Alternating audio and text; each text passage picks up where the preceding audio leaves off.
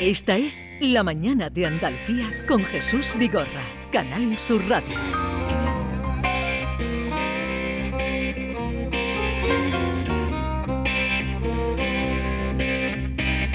España era un país donde la tradición aplastó a la juventud por orden del dictador, daba pavor. Si sonaba el carazón. No sé si fue por azar o predestinación, un regate del destino lo que a mí me llevó al mostrador de discos húmedos. Final de los 50, Elvis era Dios y yo un chaval de cartuja que se espabiló al rey del rock. Desde Memphis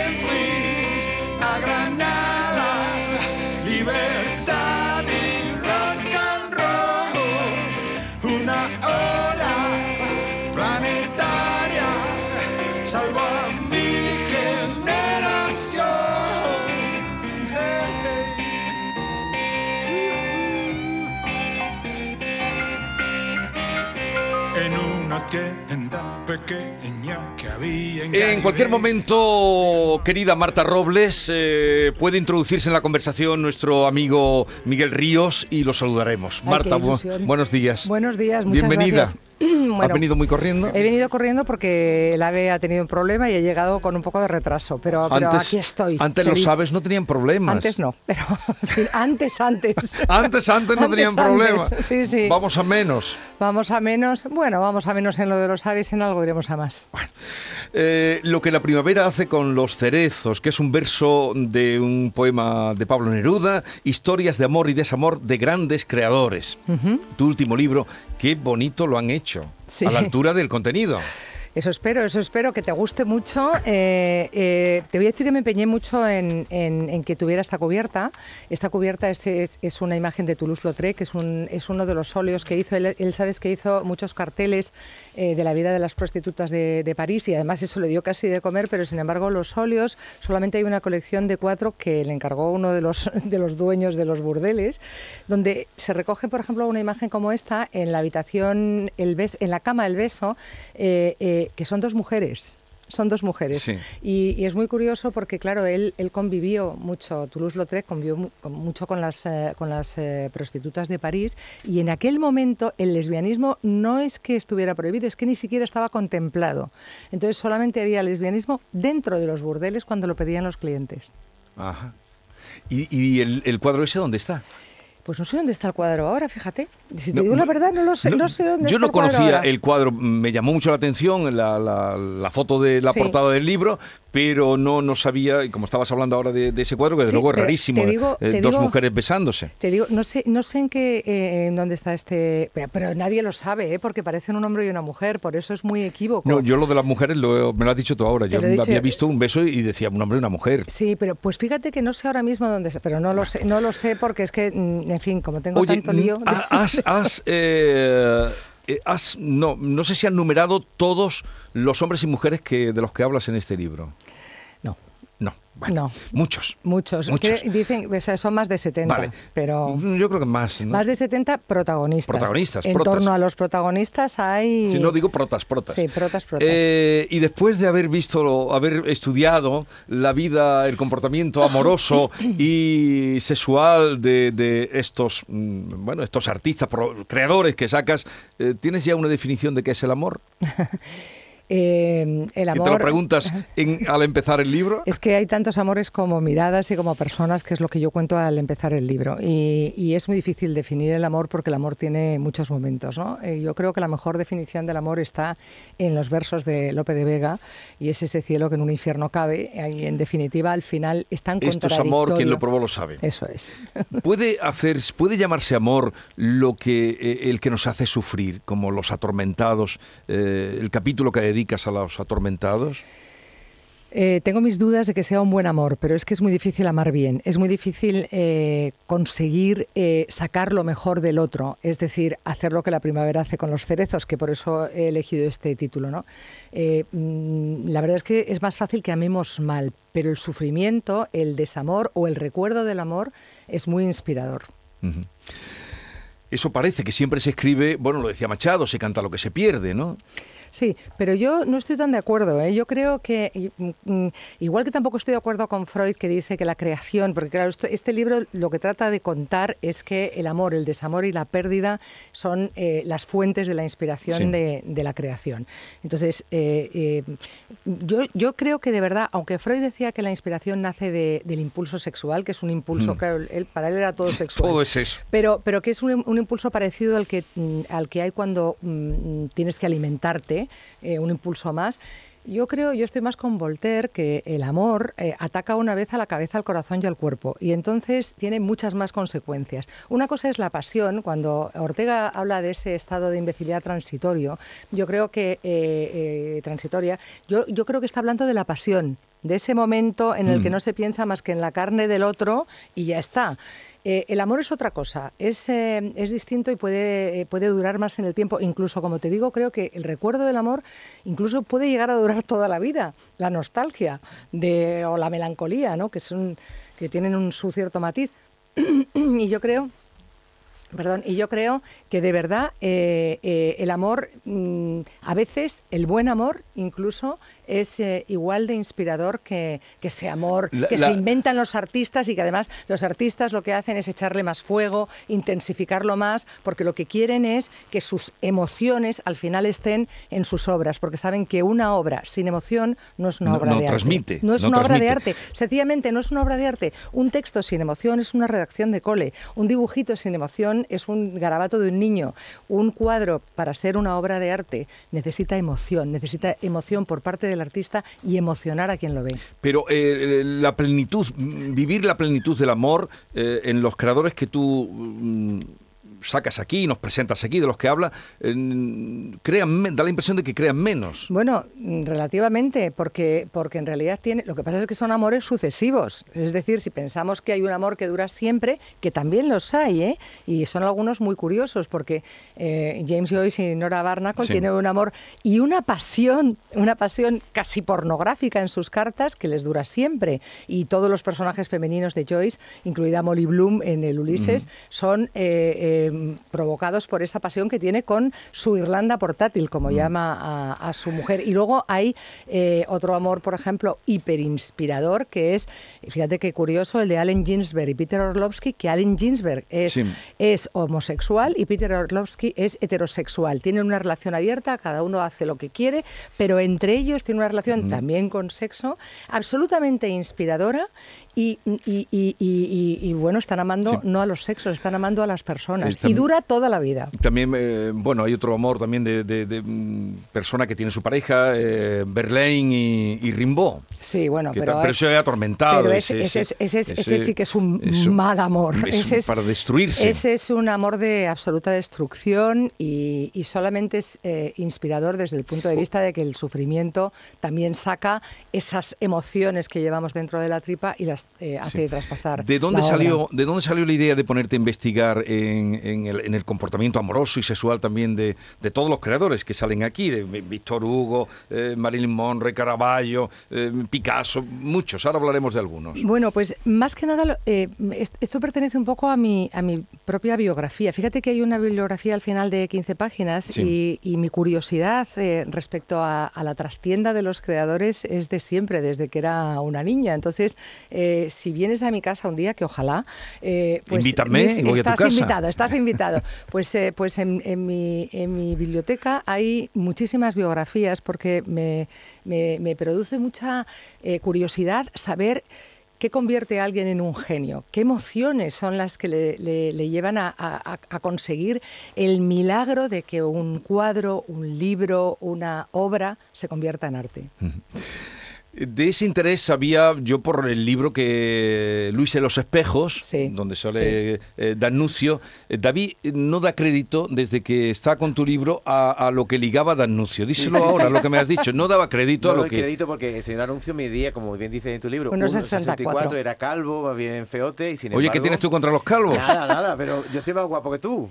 Bueno, no sé, a mí me gustan mucho los calvos, ¿eh? Sí, pero- Por ejemplo. Gracias, Marta. A mi madre también. Pero este hombre concretamente no era especialmente no. atractivo y sin embargo Nada. y hace- hizo perder la razón a tantas mujeres, sobre todo casadas, ¿no? Claro, pero es que estamos muy empeñados en que el físico es tan importante y hay veces que no lo ves. Y en todo caso, él cuidaba mucho la estética. Él era un absoluto dandy en su puesta en escena y entonces tenía ese encanto de, de sentirse guapo, que eh, a veces es más importante sentirse guapo que ser guapo. Y luego él es que era, era un tipo que, fíjate, arengaba a, a- a los, a los ejércitos, era, era capaz de convencer a cualquiera. Eh, la figura de Danuncio está muy denostada, como bien sabes, por, por, por su liaison con, con Mussolini, que Mussolini lo odiaba. Literalmente lo odiaba porque le quitaba protagonismo. Pero, pero eh, si alguien lee a Danuncio puede comprobar que es que es excepcional, verdaderamente excepcional. Entonces era- él era un tipo que llevaba la vida hasta el límite. Y eso de llevar la vida hasta el límite eh, tiene, tiene mucho encanto para, para, para esto del ligar. Otro que hablaba, y eh, lo cuentas tú aquí, bueno, ya, Gil de Bienma, ¿no? Sí. Que también hablas de Gil de Bienma, también una vida atormentada, pero que dejó unos poemas extraordinarios, una poesía Extraordinarios. Extraordinaria. Claro, pero es que tú bien sabes, tú mm, eh, eh, que, que, mm, eres de los míos, como digo, uno de los nuestros, tú bien sabes que no podemos, eh, eh, tenemos que separar la obra del artista, Sí. porque es que es imposible, porque es que si la naturaleza fuera tan, tan, tan, tan injusta que a un genio que le hace ser un extraordinario poeta, además le hiciera ser, yo que sé, un gran jugador de tenis, diríamos, ya está bien, ¿no? No, pues es que a lo mejor no es la mejor de las personas o a lo mejor tiene una vida atormentada como la de Gil de Viedma con algunos aspectos eh, bastante oscuros, Sí. bastante oscuros. Bueno, eh, pues muy bien, si hay alguna oscuridad de un artista que llega al delito, que en algunos casos lo hay, pues chico, que lo metan en la cárcel, pero que no nos deje- que le quiten los Mm. Sí, derechos de claro. su obra, pero que no nos dejen sin sí, ella. pero eso en este favor. momento está muy confundida eh, la corriente dominante. Desde Tú hablas luego. de que la genialidad no reduce los defectos, tampoco los pecados de- del No, creador. claro que no. Pero claro, al creador hay que juzgarlo por su obra, no, no por su santidad. Sobre todo porque es que eh, al final eh, conocemos las cosas que han hecho los creadores por la magnificencia de sus propias obras. Quiero decir que probablemente hay un señor que se come churros en el bar de abajo que a lo mejor tiene una trastienda muy oscura y ha hecho cosas muy feas y es muy malo, pero no nos preocupamos de, de si es bueno o malo porque como no nos hemos enterado, nos da exactamente igual. En el caso de los artistas, insisto, la maldad, o sea, la genialidad no justifica la maldad. Si hacen algo malo, cometen un delito a la cárcel, pero la obra no. Y sobre todo, por favor, si van a cancelar una obra, que no la cancelen Harry y Meghan, ¿no? Claro. No sé cómo explicarte. En eso que dices, Marta, de separar la obra del artista, a mí me ha sorprendido cuando he leído a Pablo Neruda, del que dices tú que es un grandísimo artista, pero no una gran persona. No. Porque yo no sabía que en ese libro final, cuando Urrutia, ¿no? Matilde Urrutia publica, eh, una vez muerto él, confieso que he vivido, que él había confesado una violación. Y yo que soy un amante de, de Neruda me he quedado Estupefacto. sí. Pues mira, eh, tampoco Matilde Urrutia era la, la, mm, persona estupenda que algunos creen, ¿eh? porque además el último amor de Neruda te diré que es con su sobrina y su sobrina la tiene en su casa fregándole los suelos. Y la pilló, Mira, y la pilló en la cama con y, ella. y luego, claro, luego la pilla en la cama con él, pero bueno, y haberla prestado también más atención, que ni uno, ni otro, ni otro, ni otro. O sea, aquí no hay ninguno que sea del todo bueno. En el caso de, de Neruda, no, tiene solamente este tema de la violación, que eso es un delito por el que tendría que haber pagado, por el que tendría que haber ido a la cárcel, que curiosamente conocemos eh, cuando él ya está muerto, porque es Matilde Urrutia con la editorial quienes se empeñan en que tiene que, tener más trascendencia su nombre y eh, publican las memorias. Oye, lo leyó ella, lo leyeron en la, la editorial y no le dieron ninguna importancia, y ahí está, curiosamente. ¿eh? Pero te digo que él tiene eh, otras cosas feas La también hija. antes. Malva Marina, Mm. una, una niña con discapacidad, y su mujer a las que abandona y a las que maltrata y de las que habla fatal. La verdad, la verdad es que eh, no es una gran persona, pero mira, yo la primera vez que entrevisté a, a Manuel Vicente, al que quiero muchísimo. eh, me acuerdo que era muy El otro día estuvo por aquí. Pues yo, yo adoro a, a Manuel. Entonces, eh, yo era, era muy jovencita, llegué y le dije, eh, para ser escritor hay que ser una buena persona. Y dice, no, conviene ser un canalla. Eso con la, con la ironía típica del, no, no es verdad, esto es una broma. Eh, pero insisto, hay que separar la, la- Fíjate, yo le he puesto unos versos de, de Neruda. Sí, en- en la exactamente. portada. Eh, eh, el, el título. el título es el último verso del eh, poema 14 de los 20 poemas de amor y una canción desesperada. Quiero hacer contigo, contigo lo, que, la primavera, hace con, los los cerezos. cerezos. Maravilloso. Separemos la obra del artista. Claro, no sí. castiguemos a la humanidad. Pero fíjate eh, la que han liado en la escala. Bueno, lo tenemos a- al día, ¿no? Eh, eh, La ópera que estrenaban con Mussorgsky, con eh, Boris Godunov y tirándole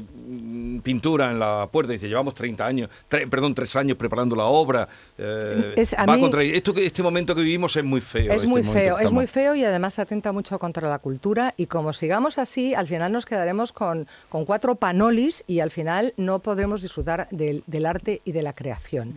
Eh, además es que mm, con buenas intenciones y buenos sentimientos no se hace buena literatura, decía Andreit. Eh, y es verdad que al final tienes que reflejar todos los aspectos de la vida en el arte y hay muchos aspectos de la vida que no son precisamente claros, sino oscuros. Eh, Marta, ya te he dicho cuando hemos empezado a charlar que en cualquier momento podía Ah. aparecer eh, Miguel Ríos. eh, que- Qué bien, qué bien, qué bien. Miguel, buenos días. ¿Qué tal, Jesús? ¿Cómo estás? Hola, Marta. Pues- Buenos días, bienvenidos. Bien, Hijos de rock and roll. bien hallados.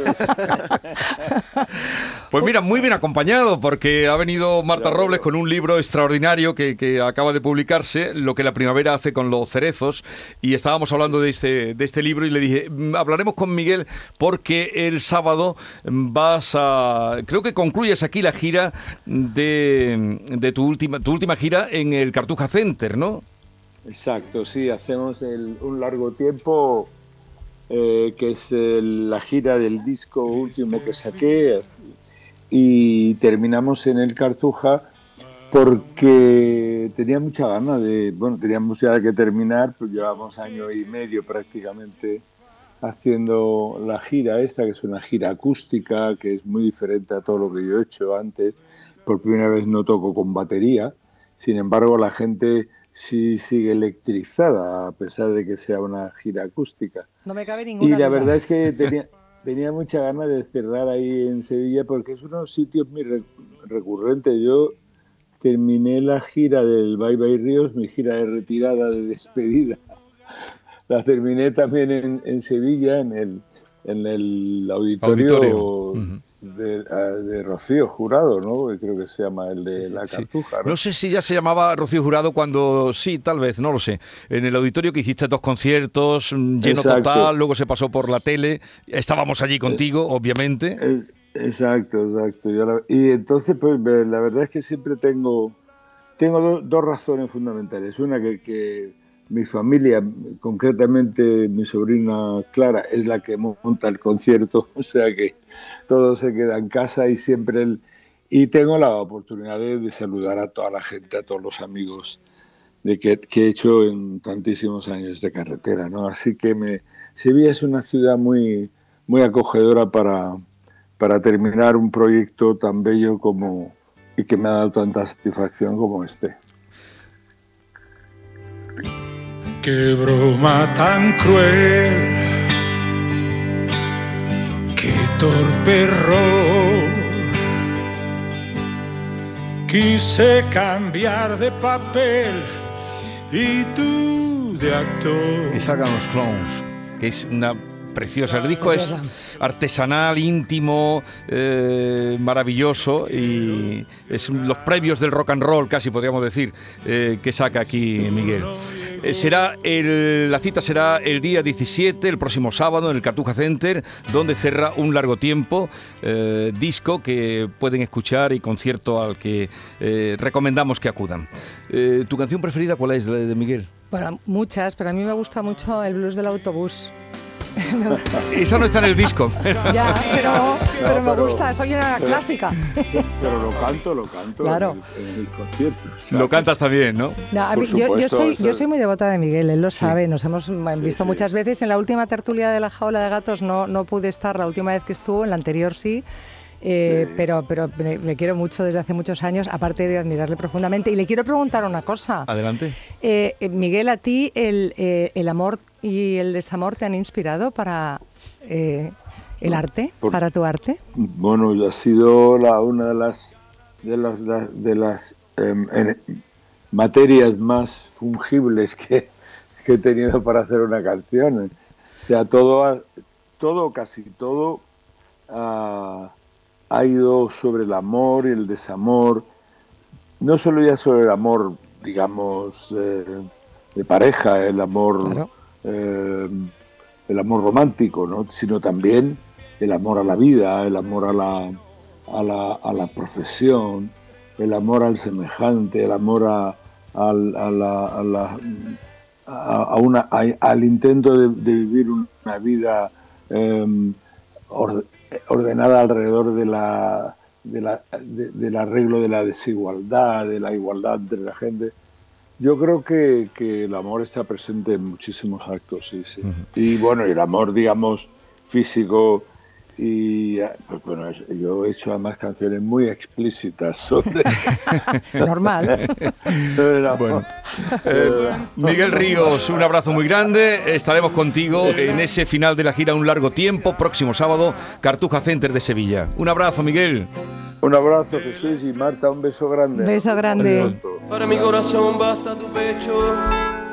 Eh, pues el otro día eh, fui a ver el documental de Sabina y, y decía que ahora no se inspiraba porque no le pasaba nada. Le decía a, a su mujer eh, que eh, vete, vete, hazme una trastada para que yo pueda, era más gordo lo que decía, para que yo pueda componer. Bueno, es, Pero- que, eso, es que eso hay muchos... hay pero es la leyenda hay- también. no, hay muchos arti- artistas que lo dicen y que probablemente lo sienten. Y, y yo creo, ya te digo, que los artistas le echan fuego a sus pasiones para que sean más complejas y así eh, provocarles esas emociones. Bueno, eh, hay mucha gente, muchos amores aquí, pero me ha sorprendido, no lo sabía. Yo creía que Pérez Galdós mm, se había ido a la otra vida Sí, sí, solo un poco con tonteo con la Emilia Pardo Bazán, Sí, sí. pero madre mía, con eh, cómo es o cómo era Pérez Galdós. Pérez Galdós era así calladito pero matón, ¿no? Tuvo una vida eh, curiosísima, eh, un montón de... Además, al- alternaba y, y- tenía al mismo tiempo varias parejas aquí y allá y, y todas... eh, Y las vampirizaba. Las vampirizaba porque todas, era- todas eh, salían en sus novelas. Es decir, si ha retratado tan magníficamente bien eh, a las mujeres Galdós ha sido porque las conocía y las iba poniendo, las iba convirtiendo en personajes de sus novelas. Por eso son tan creíbles. Mm, no, me me ha sorprendido, bueno, muchas cosas, pero Galdós, desde luego. Eh, Alma Mahler, eh, que era la... eh, en fin, Mahler perdió la cabeza por ella, pero ella no tanto. Bueno, ella no tanto, es que ella era mujer, era una mujer bastante fría, ¿eh? era una mujer que, que, bueno, era una mujer que para empezar podía haber sido una artista ella misma y no lo fue por la situación, por la época, por los tiempos y por todas las cosas. Pero era una mujer con, era mm, una mujer fría y, y en, y en definitiva además tenía algo contra el propio Mahler y es que era judío, es que ella era bastante antisemita. Dos judíos en su vida y sin embargo bastante antisemita. No es la única eh, persona que le pasa. Y ella mm, cae rendida en los brazos de Gropius y mucho más, yo creo que cuando pierde la cabeza es con Cococha. Yo, Marta, me, me he subrayado una frase que dice Alma Mahler, no tienen corazón, se dejan amar, pero no aman, atraen a los hombres como las sirenas a los marineros, ¿no? Me ha gustado mucho. Pero quería hablar ahora de este señor. Porque cuando he leído la historia de Tchaikovsky, que yo no Ah. la conocía, eh, que padeció, como tú dices, el síndrome de la belleza, ¿cómo influyó en la obra de Tchaikovsky el sufrimiento de ser homosexual en esa Rusia homófoba que le tocó vivir? Rusia que sigue siendo homófoba a día Hoy. de hoy.